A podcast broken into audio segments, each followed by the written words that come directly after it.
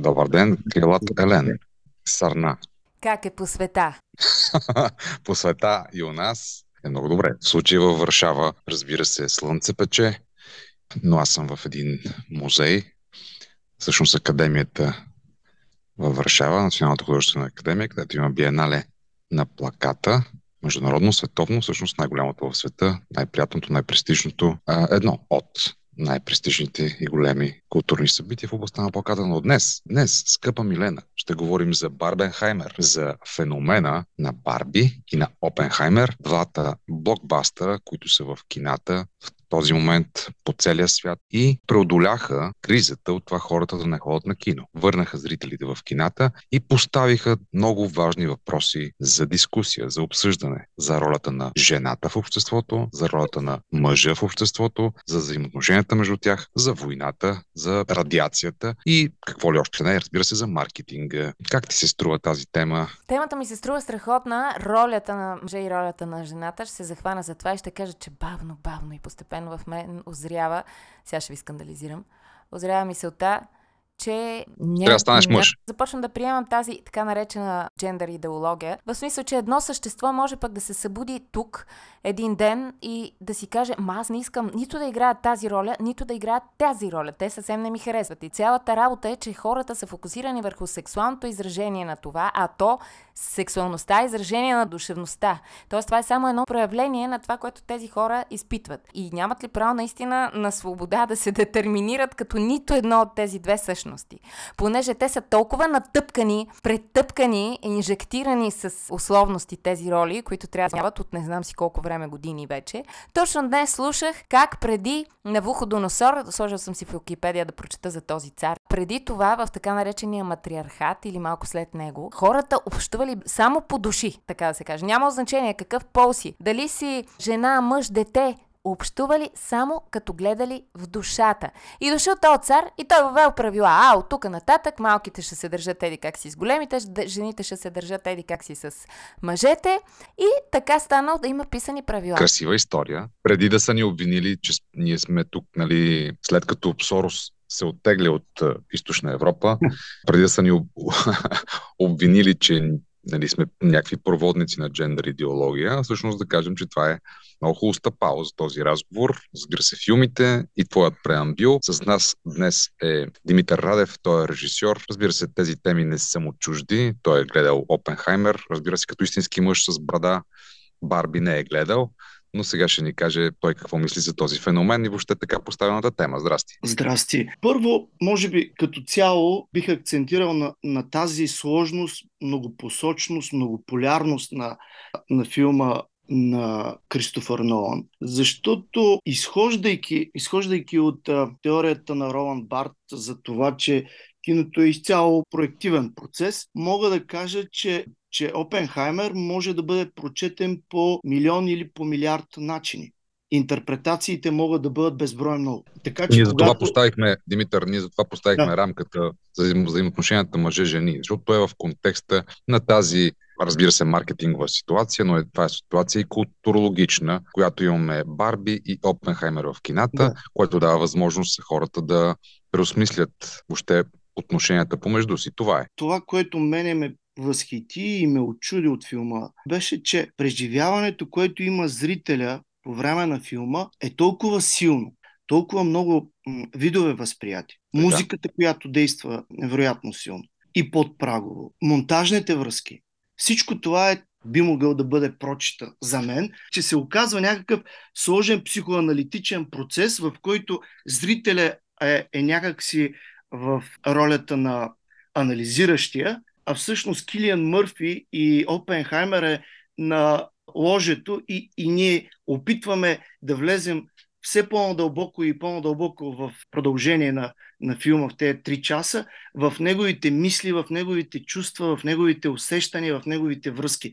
Аз отдавна не бях гледал толкова личен филм, толкова много информация и това обаче по никакъв начин не повреди гледането на филма. От психоаналитична, от философска, от маркетингова, от социологична, от културологична гледна точка филма е много добре проектиран. Имаме прекалено много конфликти по отношение на а, съзнавано, несъзнавано герой. Изброявам няколко. Инстинкт, разум, победа, загуба, его, периферия, траурно чувство, чувство на радост и цялостност, ред и хаос. Записал съм си няколко, защото а, филм а, търпи безброй интерпретации. Тази фрагментарност е голямо изкушение за, за зрителя, защото в рамките на 3 часа някои от зрителите, които не са запознати с контекстите Прометей, постмодернизъм, Тиси Елият, физика, съвременна физика, Айнштайн, биха могли някакси да, да не могат до край да се идентифицират с този процес и някакси да останат в а, първата или във втората част. Но до сега с повечето хора, с които съм говорил, за тях това е наистина филм, който има създава нова парадигма на гледането. От психоаналитична гледна точка това бих казал, че е интерсубективен филм. Това е създаване на една връзка между главния герой и между зрителя и тази връзка е толкова важна и толкова силна, че в един момент местата се сменят. Тоест това е една в психоаналитичен план, това е връзката, която се изгражда между пациента и между психоаналитика. В тази връзка се изгражда едно трето поле на тяхните възприятия, на тяхните две съзнания.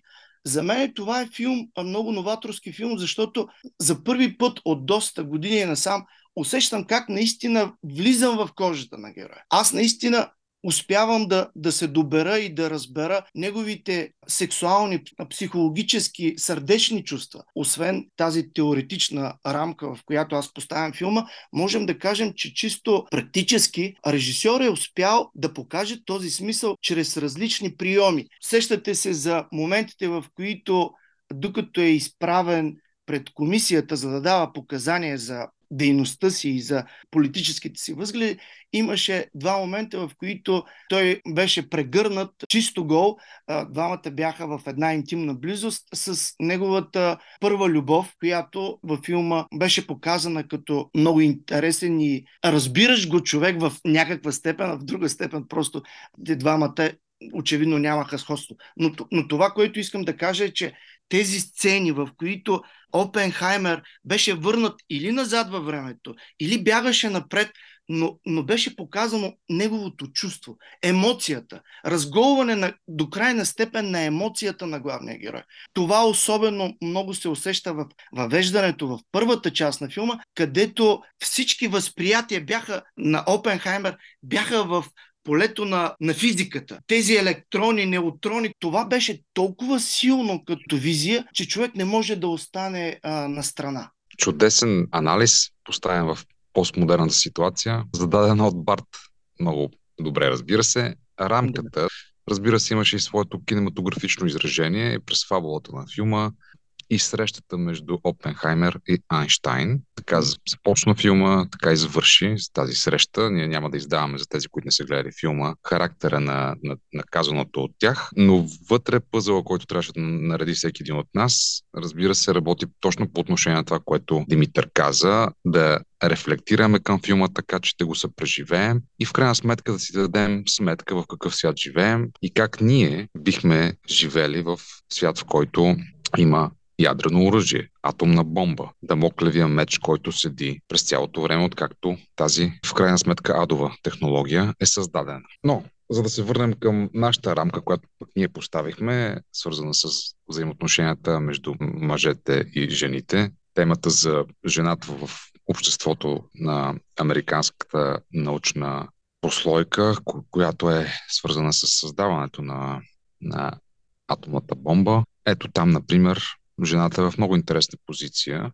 Когато построяват тази, този град в Лос Аламос, в Америка, близо до Мексико, в Нью Мексико, оказва се, че мъжете въобще не мислят за, за кухнята и да. жилищата, които изграждат, са без кухня, защото те никога не са влизали там, очевидно. Имаше един много приятен момент, в който в цялата мъжка компания се появява една жена и говорят за радиация, за нали, опасността от радиацията. И се обсъждаше това как радиацията и ядреното оръжие би могло да повлияе на половите органи на хората. На мъжете ще им повлияе вероятно повече, просто защото техните полови органи са в така в природата и в пространството повече, отколкото женските полови органи. Имаше, разбира се, най-различни други препратки. Това, което е важно обаче, е, че тази ситуация е поставена в контекста на 50-те години. След това идва, разбира се, сексуалната революция, Мерли Монро, Плейбой и прочее. Но в тази ситуация нямаме медиизирания свят, който имаме днес. Тази ситуация, когато е създадена атомната бомба, например, няма масово навлизане на телевизията. И Опенхаймер разбира за резултатите от атомната бомба, какво тя е причинила на японците, на хилядите, над 200 хиляди в Хирошима и Нагазаки, какво всъщност е причинила атомната бомба през радиото, през наратива, който радиото споделя. Тук, разбира се, е хубаво да направим и връзката с Барби и с феномена Барбенхаймер. Семейства, двойки отиват на кино, гледат първо Барби, после Опенхаймер или обратното. Жените искат да гледат Барби, мъжете Опенхаймер. Там, разбира се, също е поставена тази връзка за ролята на жените и мъжете в обществото. Разбира се, в филма Барби доста, доста по-повърхностно, но в крайна сметка работещо, защото колкото и филмът да е популярен, маркетингов, над 100 компании са включени в този, крайна сметка, маркетингов продукт. Той работи по отношение на преосмислене на тези стереотипни позиции на мъжа и жената в, в обществото. Всъщност за това е направен филма. И през цялото време, когато го сравняваме с другия блокбастър в кината, правим съпоставка и с нашия живот днес и ролите си в обществото и преосмисляме, например, това, което правим с жените в нашето общество, ето всяка трета жена жертва на насилие. Мога ли нещо да добавя? по отношение мъже-жени и роли. Това, което на мен ми се стори интересно е, че в класическия киносценарий, поне това, което преподава Ситфилд, главният герой трябва да е силен, той трябва да е активен, той трябва да, да кара нещата да се случват. В Опенхаймер имаме една силна женска позиция, тази на Емили Блънт, и тази силна героиня някакси успява да вкара в релсите женствения Опенхаймер. Малко анти на традиционния канон, говорим по отношение на, на сценарно писане. Сякаш вместо героя да си проправя път и да опитва да моделира външната ситуация, тук сякаш ситуацията и героите, но по-скоро героините, защото и неговата годеница, първата му любов, също успяваше да го вкара в някакъв пластелин, да го моделира по нейн образ и подобие. А с втората си любов или с Емили Блънт, той имаше връзка, в която сякаш той беше водения. Имаше и такава катарзисна криза, след като годеницата почина. Тогава си спомняме, че точно Емили Блънт постави нещата на място и му каза, стига, не се предавай на емоциите, бъди силен, бъди мъж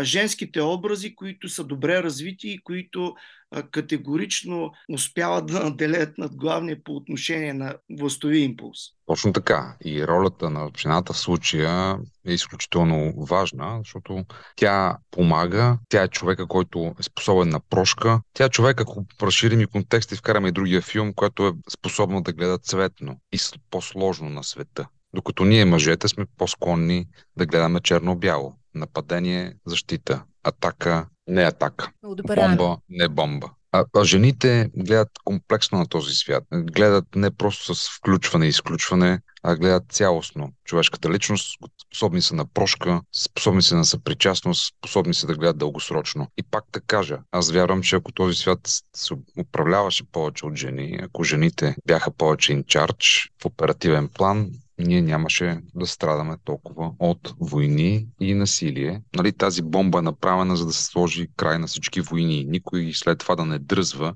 да, да прави бомби да, да използва ядрено оръжие. Докато, разбира се, както става дума и в филма, не се измисли по-силно оръжие. Много, разбира се, посоки за размисъл. Милена, ти кажи нещо на финала. Не забравяйте, ние тук сме хората, които раждат същества от двата вида жени и мъже. Не се и съмнявам, че е възможно, понеже аз съм много такъв визуалист в бъдещето, понякога ходя, е, допускам всякакви странни теории, скоро и непоръчното зачатие да стане доста по-достъпно за хората. Не случайно във всички религии, дето знаем, Богът се ражда от непорочно зачатие и това има някаква символика много интересна. Аз мога ли да кажа едно последно да. нещо? Аз си мисля, че всъщност Опенхаймер е за това толкова богат и интересен на интерпретация филм, защото мъжкото не е изцяло мъжко. Килиан Мърфи първо, че носи женска душевност, тя е отпечатана и в лице израза но самия характер, който е изградил режисьора и сценарист, самия характер на Опенхаймер предполага точно събиране на мъжкото и женското. Той беше и много чувствителен, и в същия момент а, гениален човек, т.е. човек на ума. Той беше не само вглеждаш се в себе си, а вглеждаш се и в партньорките си. Той беше уважителен, в същия момент страдаше от силно изявено его и сексуалност, защото във филма се разбра, нали, че той имал доста извънбрачни връзки. Но това, което ми харесва в опозиция на тези полярности, бих казал, че героя на Опенхаймер, в негово лице виждаме един човек, който не е фрагментарен, а е цялостен по отношение на мъжката и на женската си природа, на анима и анимус, ако вкараме психоанализа и Юнг в филмите. За мен това е една хубава тенденция на изграждане на сложни образи, които, да, те съчетават полярности, но някак си ги обединяват. Това е един аристотелиански такъв, една пар- парадигма на крайностите, които намират в осредняването красотата. Точно в този герой на Килиан Мърфи аз видях двете полярности, които умеят да, да разсъвтят в една наистина нежна, чувствителна, интелигентна природа. За мен този филм е новатори по отношение на търсенето на някакво психоаналитично решение. Това какъв трябва да бъде човека, какъв е той бъдещия човек. Това е силата на доброто кино. Хората са обратно в киносалоните, се преживяват киното заедно и през Опенхаймер, и през Барби, така че да си пожелаем да се радваме на живота и през киното.